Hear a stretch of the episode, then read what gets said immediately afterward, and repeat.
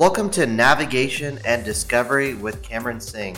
On this podcast episode, we have Dr. John Barnette from the University of Charleston. This is where I received my doctorate in executive leadership, and Dr. Barnette was one of our deans and also faculty. And he's been a great mentor of mine, uh, getting me through the executive leadership doctorate program. And um, he has an awesome story to share about his experience in the military. Dr. Barnette has pretty extensive experience in the military and also is a huge champion of higher education. So he's going to share some of the lessons learned on an experience where he faced a lot of chaos in a moment of crisis. So, really hope you enjoyed this podcast episode. Um, if you have not yet caught the previous podcast episodes, feel free to check those out. And also, if you haven't gotten the copy of Navigation and Discovery, which is my first book, you can get it at CameronSinghBook.com. So here's the podcast episode with Dr. Barnette. Dr. Barnette, thank you for uh, being on the podcast. Uh, thank you, Cameron. It's it's wonderful to be with you. Yeah, so uh, just to give you a little bit about uh, how I know Dr. Barnette. So, Dr. Barnette is the Dean of Continuing Professional Education at the University of Charleston. And um, we got to know each other very well when I pursued my uh, doctorate of leadership at the University of Charleston in West Virginia. Uh, so, Dr. Barnette, tell us a little bit about your background and, and yourself. Uh, thanks. My background is in uh, basically in three areas. I, I was uh, in the military uh, for 44 years. I was uh, drafted into the Army uh, and uh, culminated that career as, after 44 years with promotion to Major General. I was a commander of the West Virginia Army Guard from 1995 to 2010 uh, and uh, was also at the same time in a dual hat position as the chief of staff uh, in with the Eighth Army in, in Seoul, Korea, um, and also the second leg I, I served. my military career was active and reserved, and I had a 25 year career as a, CEO of a behavioral health company. Uh, and then for, since my retirement from the military in 2010, I've been with the University of Charleston with uh, primarily with the leadership program, uh, serving as the dean and as also as a, a faculty member. Uh, and that's where Cameron and I work together in the Doctorate of Executive Leadership program.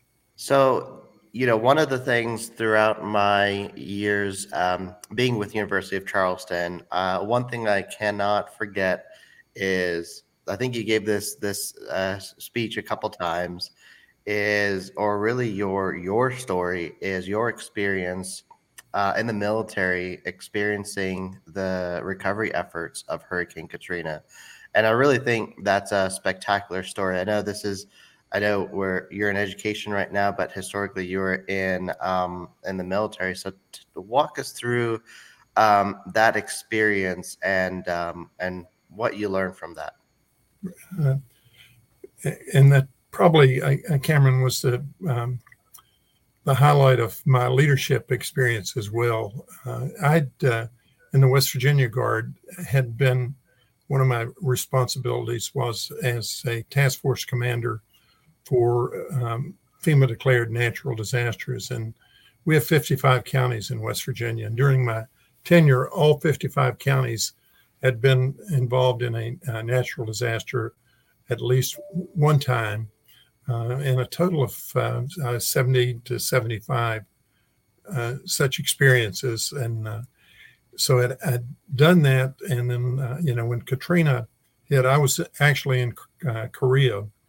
And my boss called me on my way home and said, Could you go and take a group down to Louisiana to help the Louisiana National Guard uh, recover. Uh, and I'd been watching uh, along with everybody else, the, the building of the storm and whatever, and, and uh, just the magnitude of it was um, um, awed by it. But so I told him I'd be glad to go. And uh, he said, I think you'll go down for two weeks. And what we want you to do is to take a, a, um, a crew with you and uh, relieve the Louisiana Guard because many of them have had family members uh, affected. They've lost their homes, they've had deaths, they've lost uh, pretty much everything, and, and relieve them until they can get settled and get back uh, in the uh, recovery effort. So I uh, was one of those things that um, you never forget. I was on the way home from Korea when I talked with him. I, I, think I actually was in Japan. And when I got the flight back to Charleston, uh, we'd plan to uh, meet and then get the group together and leave uh, early afternoon. But when they got to Charleston, the uh, airstrip um, closed. We actually had a malfunction on the plane. And uh, so we couldn't land in Charleston as we had anticipated and actually landed in Bristol, uh, Tennessee, in Virginia, in the tri state airport there which is about a five hour uh, bus trip back to Charleston. So I got home after uh, leaving Korea, not sleeping for a day and a half anyway. And uh, that bus trip and still met the schedule to, to leave um, to go to New Orleans. Uh, we um, I, I, had selected uh, 30 key people, 30 some key people to go with me that had been on many uh, um, of those flood and uh, bad weather situations in West Virginia. So they were very experienced. So I wanted to, to take the right people with me. And uh, we flew down on a C 130 to uh, Belle Chasse Naval Station. And I was able to go up in the cockpit to kind of do a uh, aerial survey as well. And uh, it was devastation beyond belief. Uh, you know, um, that whole area is under sea level and uh, so the, the it had extensive hurricane damage, but also the, as you know the, the levees had broken, and there was water every place. And being below sea level, it's like uh, soup in a bowl. You know, you pour it in, and, and there's no way to get it out. You and their traditional pumps uh, had been underwater as well, so they didn't work and so you had this situation, and, and, when I got there, it was about the fourth or fifth day, uh, and was um, the the region was totally decimated. And um, General Tackett, when I got on the ground and was able to talk with him, asked me how bad it is, and and I told him, you know, the 80 mile stretch from Charleston to West Virginia to Huntington. I said, if you take all that area everything in it and, and just destroy it. I mean, talking about all the infrastructure, hospitals, medical clinics, fire departments, police departments, schools. If you take all that and destroy it and then multiply that by 14, you get an idea of how widespread the devastation was. So, Cameron, when I got there, and, and for the first, um, it was the largest uh, military airlift in, uh, since World War II. We actually moved in um, 42,000 troops over a three day period. And when I got there, I found that there was no organization, no structure, no mission. What I found out later that the states have been asked to do is to send as many people as quickly as you can uh, to Louisiana, and, and we'll kind of figure it out when we get there in terms of what we're going to do because there was not a really a national plan for a disaster of that magnitude.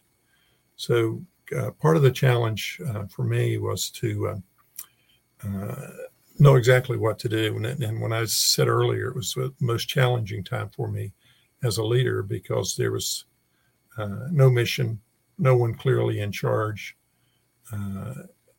Uh, there was um, no resources, if you will. we'd been asked to take water and, and uh, food uh, for three days. Uh, and when we landed at Belle Chasse again, there was no electricity. The base had been evacuated. Um, it was a naval naval air station, and, and uh, they had moved uh, the uh, all their planes and, and, and equipment out uh, so it was basically empty, but then it got hit by the hurricane, so it had extensive damage as well. And, and one of the best examples of leadership that uh, as we started working together initially as an ad hoc group um, of senior officers who, again, with no clear plan, we knew we had this major airlift, and uh, we've um, kind of connived with the pilots who had, had taken their planes out and come back. So they actually served as air air traffic controllers, uh, and they also uh, operated uh, inloaders uh, to hmm. remove equipment and those kind of things that were starting to come in. So, in essence, we had about forty thousand people on an airstrip uh, in really intense heat, uh, and then um, no way to um, move equipment out of there other than to stockpile it as it came in. So those uh, um, pilots from the 159th Fighter Group actually uh, operated the sixth busiest airport in the world for four days without a single accident, which was an amazing, amazing feat. So anyway, we uh, I, I, hooked up with the uh, um, my counterpart from uh, Louisiana, uh, um, another at that time Brigadier General Hunt Downer, and uh, Hunt uh, and I talked, and he said, "How are we going to do this?" And I said, "Well, do you have a plan or do you have an idea?" And he said, "Well, no, you're senior, you be in charge, and I'll be your deputy." And I said, "Well, no, it's your state. You, uh, you be the commander." uh, and uh, I'll be your deputy. And it was it was funny. We instantly, you know, had a wonderful relationship. And I said, "Have you done this before?" And he said, "No." And I said, "Well, I've done similar things seventy plus times. So uh, you be in charge, but do what I tell you." and, that, that worked out uh, really well. It ended up he was, had been in the uh, Louisiana legislature for uh, 29 years and, and was Speaker of the House. And uh, he has a great sense of humor. And he said one of the great things about that experience, he served 29 years without getting indicted in Louisiana, which was quite an quite an effort. But we put together a, uh, an organization and, and, created a structure for it just out of uh, creativity and imagination because what was it most like? And we created a concept called a direct support brigade and then we um, uh, set up a, an initial uh, operations group and that was going to deal with what was right in front of us, and that was to continue the evacuations and, and the rescue piece. And then a short term planning group that was trying to figure out how we're going to start getting things opened up a little bit. And we said that group would uh, take 72 hours to a week and then we said we really need to bring a, a group in to plan for the longer recovery. Uh, so we created a structure, and I think the key to it was separating uh, the operations from uh, the planning and then planning from short and long range. And, and I think my background and experience in kind of organizational leadership helped with that. But uh, um, another really, uh, I think, two other really significant leadership pieces was the uh, Coast Guard uh, was there, and uh, they did uh, Cameron almost fourteen thousand rooftop rescues over that period without again a single loss of life in the rescue operation itself, which was phenomenal because the, the communication was not good and the, the weather was not good and the, the conditions on the ground were deplorable. So these were people still hanging on rooftops and then, that kind of stuff. And the the other uh, piece of that was just um, really uh, came out of creativity and imagination is this group of uh, junior leaders we tasked with setting up uh, an operational headquarters. Uh, and they basically created means to uh, assess and diagnose the situation and, and establish communication when there really was none with anyone. So we had some uh, special forces operators that we sent with that group, and they went out on the ground and really could discover where, where, the problem areas were and, and beginning uh, to, uh, to uh, start the recovery. But it was, you know, all those 70 things that I had done before really paled in comparison. This this was um, of a magnitude that I'd never experienced, never thought about really. Um, so it was quite a quite an operation. And uh, my two, I mentioned earlier that I was planning on staying two weeks. It ended up being about seven months, uh, all told, before we could uh, get it to the point that it was uh, recoverable. Then, um, lots of other issues that that um, came up from dealing with the situation on the ground, from uh, dealing with um, uh, some corruption, um, mm. those kind of things that were not anything that I uh, had ever thought about or planned on, but uh, just came about it in that unique situation there. Yeah, Dr. Barnette, that's a really amazing story. And so, what was some of the leadership lessons that you took away from that, or how did you grow, grow yourself as as a leader through through that experience? you know, Cameron, the first thing is to, um, you know, we always talk about it's important for leaders to have uh, self regard and self awareness. And uh, I was, again, I had 10 years experience uh, leading a, a, major organization and, and, had done all kinds of things. Um, we'd uh, had the, you know, the deployment experience, and uh, we'd really emphasized leadership in the West Virginia Guard and education. So uh, we had uh, the most educated workforce in West Virginia. We created a tuition assistance bill in 1995. So at that time, about uh, six percent of the Guard had a um, a degree, and and when I left in 2010, 78 percent either had a degree or were um, involved in it. So had uh, people who were uh, really capable and uh, understood leadership and, and leading where you are, if that makes sense. And it was a challenge for me personally uh, because I'd never experienced anything of that magnitude with no organization, no mission, no laid out resources, just saying, Can I do this? What is it that I've got to do? Mm. And so that first 24 hours was a real challenge for me personally because I said, you know, uh, I can't bring all these people here and just have them sit here on the airstrip in all this extreme heat with no food, no water, no bathrooms. Uh, uh you know, we've got to figure it out. and so after I got over that, uh, can I do it? You know, and I said, you know, you're going to give it your best shot mm-hmm. then I think that was the, the first real challenge. And then, you know, you had to create, um, as a second phase of it, some kind of instant vision that people could buy into. And uh, one of the uh, best examples of that is many of the troops that were coming in had just come back from uh, deployment uh, in Iraq.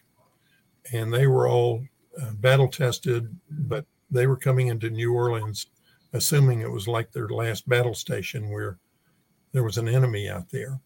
And it got compounded because there, there was uh, rumors of shooting uh, in New Orleans itself. And, uh, and so many of the people came in with the mindset of uh, we're here to restore law and order and take uh, control, if you will. Mm. And uh, one of the things that we did overnight was to create an alternative mindset of no, we're not here. We're not going to be armed.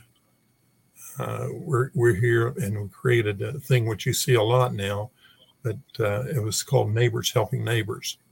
Yeah. And uh, we created these bumper um, metallic, and, and again, that group that I talked about that was most creative. I have no idea how they got things done got signs for all the vehicles that were magnetized so that we could put slap them on everything we were doing. Uh, and it says neighbors helping neighbors, and that became the theme of the campaign. So the the second challenge after uh, I uh, decided, you know, I had to do something was to change the mindset from uh, from this is not a battlefield to this is uh, neighbors helping neighbors and we're reaching out to people in need and to create that uh, mindset and, and uh, I had to actually send a couple of people home who did not want to disarm their troops, not wanting to, to buy into that. And that, that was a problem for a little bit, but not very long. And going back to what I was mentioning about the shooting, really what that turned out to be were um, kind of the drug lords fighting over territory. When the flood hit, they wanted to expand their area of operations, so they were actually in some skirmishes among themselves. Um, then uh, I mentioned corruption before, and it was um, not totally new to me because of my army experience, but uh, where bribery is, is a way of life, and uh, um, a couple of instances of that. Um, we were uh, General Downer and I were setting up a food operations, and uh, uh, the person who got the contract, and again that contract was let before the water was receding. So I don't know exactly how that happened beforehand, but the person running that said, you know, uh, I'm authorized to pay you up to $2,500 to make sure things go well. Mm-hmm. Uh, and uh, so we, we had to set him straight that, you know, we're, we're not to be bribed and, uh, you know, it'll go well if you get the food where it's supposed to be and on time. Uh, and uh, so that was another, an example of that. Another one, the, there was, um, uh, and I think you know the following story. You know, several of the officials went to jail and that kind of stuff after that. But mm-hmm. the the uh, police, um, it was reported that uh, when they were called back to work, a third of them didn't come, didn't come back. And when we explored that further, we found that they were never there to begin with. They were phantom employees who were receiving checks of some type. So, number of those type things, you know, just uh, in making sure that uh, we didn't uh, allow any of that stuff to damage the uh, reputation of the military and the guard in, in particular. So we had to make sure that people were tuned that uh, they were not to um, take bribes or, or, gifts or whatever else for special favors, you know, and those types of situations people will do, you know, when they're desperate to get help for their areas, they'll do things they normally wouldn't do, but you have to be uh, cautious about that. And uh, so the, the, those leadership things ranged from, you know, where do I sleep? Mm-hmm. Uh, and, you know, I wanted to be visible, you know, because everybody was miserable. I wanted them to know that I was miserable with them. So I slept on my Humvee hood and encourage them because of snakes to not sleep on the ground, but to sleep in the area uh, and that was another just thing you have to do leadership wise to demonstrate that you are empathetic and you understand, but you've got a mission to accomplish. Yeah. So, D- Dr. Barnette, um, you know, with this experience, I feel like it's very applicable to to those listening, whether they're within an organization, in education, and and whatever avenue in government. And oftentimes, you know, people are tasked with these leadership roles where it's chaos, right? It might not be a Hurricane Katrina, but figuratively, it might be literally where things are going underwater, things are chaotic. And um, what advice do you have for those that are could be in those roles now or might encounter that in the future and feel like they not might not be prepared for it? I, I think um, you know a couple of basic understandings in and, and people debate the difference between leadership and management and and, and leadership for me is right brained is creativity and imagination uh, and it's future oriented uh, and leading people through whatever it is to where, where they wouldn't necessarily go by themselves and management is kind of the left brain history and experience and the way I think about it, Kim, most simply is that you need to lead until you can manage, meaning that, uh, you know, you, uh, as we did in Katrina, you create structure and you create um, order and then you manage it until you have to lead again. And, and a really good example of that that happened there uh, is that after about, um, I think, 25 days or so, everything was getting fairly routine and normal and, you know, the, the management kind of stuff. And then Hurricane Rita reared its ugly head.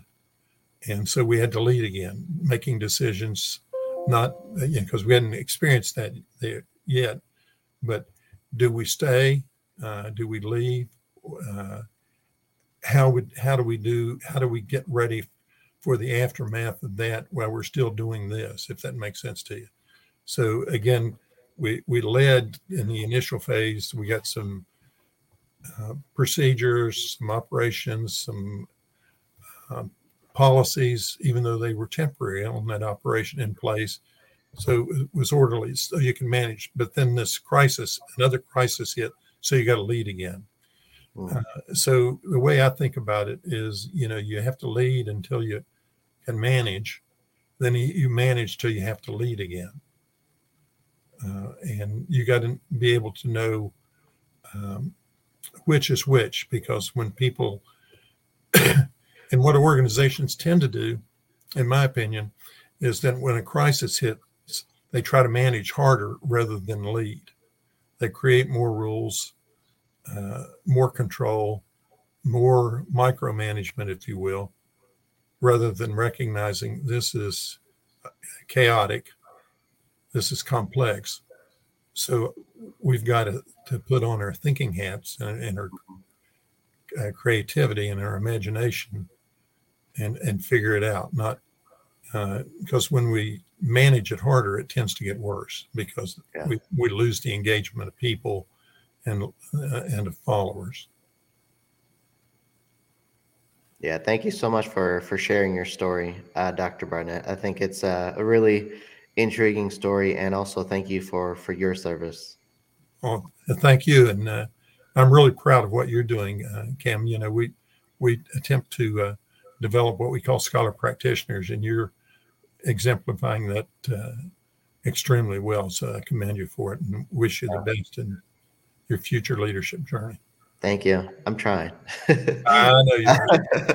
but um, before we wrap up here, Dr. Barnette, and you know, thank you for for all that you did throughout. You know, not only through my tenure with the University of Charleston, but our cohort. You were very uh, instrumental in in our each and every one of our our successes, and um, uh, you're truly a part of a part of that story too. Well, great, thank you. You had a wonderful group. Yeah, yeah, they're, all, they're doing great things. Yeah, the Dell Avengers. We still stay in touch every day, as we call it. Mm, yeah. Um, but speaking of speaking of that, uh, you know, I'm a I'm a huge champion of higher education, and I know you are as well. And so I talk about that in my book, Navigation Discovery uh, dedicate a chapter to higher education. So, in your opinion, Dr. Barnette, um, working at the University of Charleston, you're, you're also a huge champion of higher education. Um, could you tell us a little bit about why, you know, because there's people listening that might be settled with, um, you know, high school diploma or um, an undergraduate degree. Why should uh, individuals look to strive for higher education? What what's the true true value of that in, in your opinion? I, I think that it's related to the why.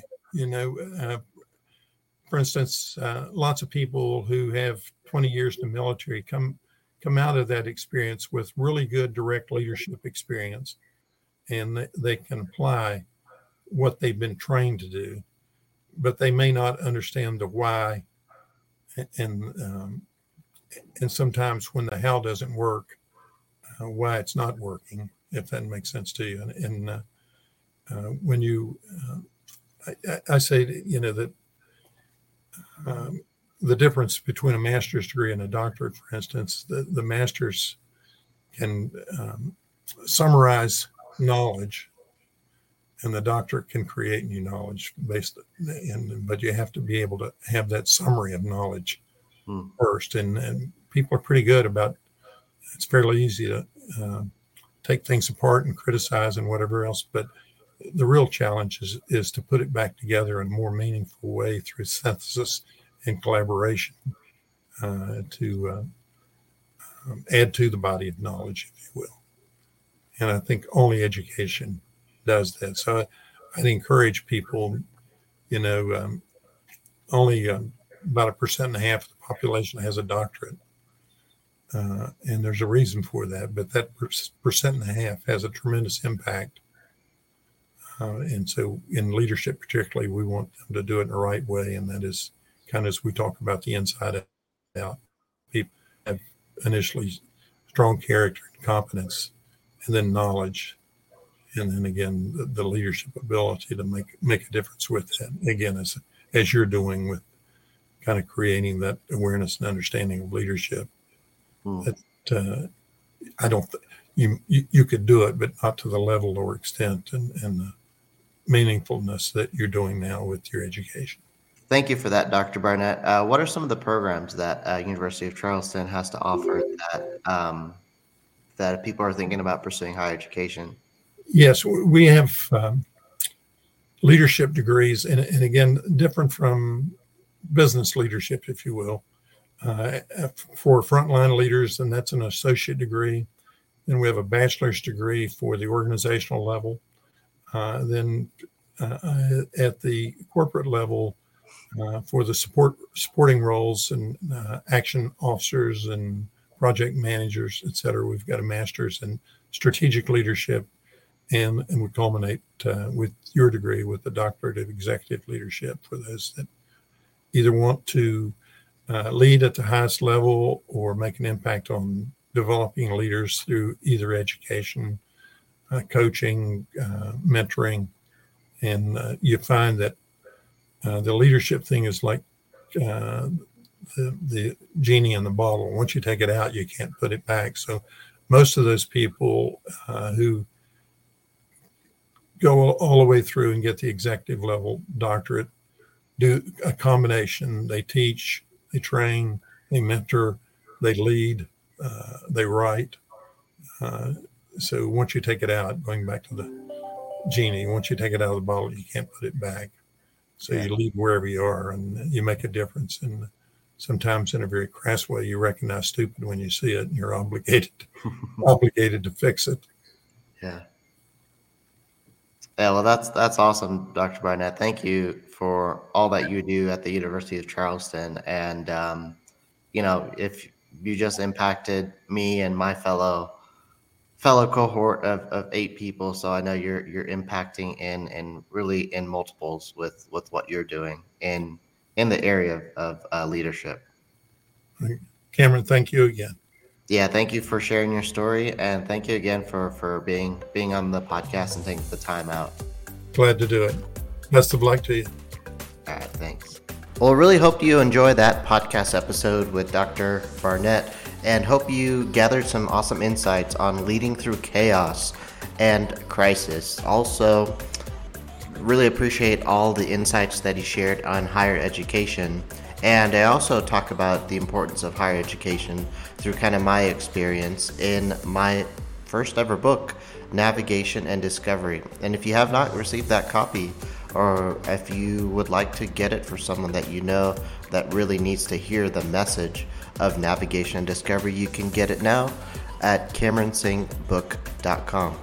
Feel free to check out some of the previous episodes of this podcast, Navigation and Discovery with Cameron Singh, and also feel free to check out my website, CameronSingh.com. Thank you again for tuning in. I appreciate all your support and hope this podcast is adding value to you wherever you're at in your journey of navigation and discovery. Thank you.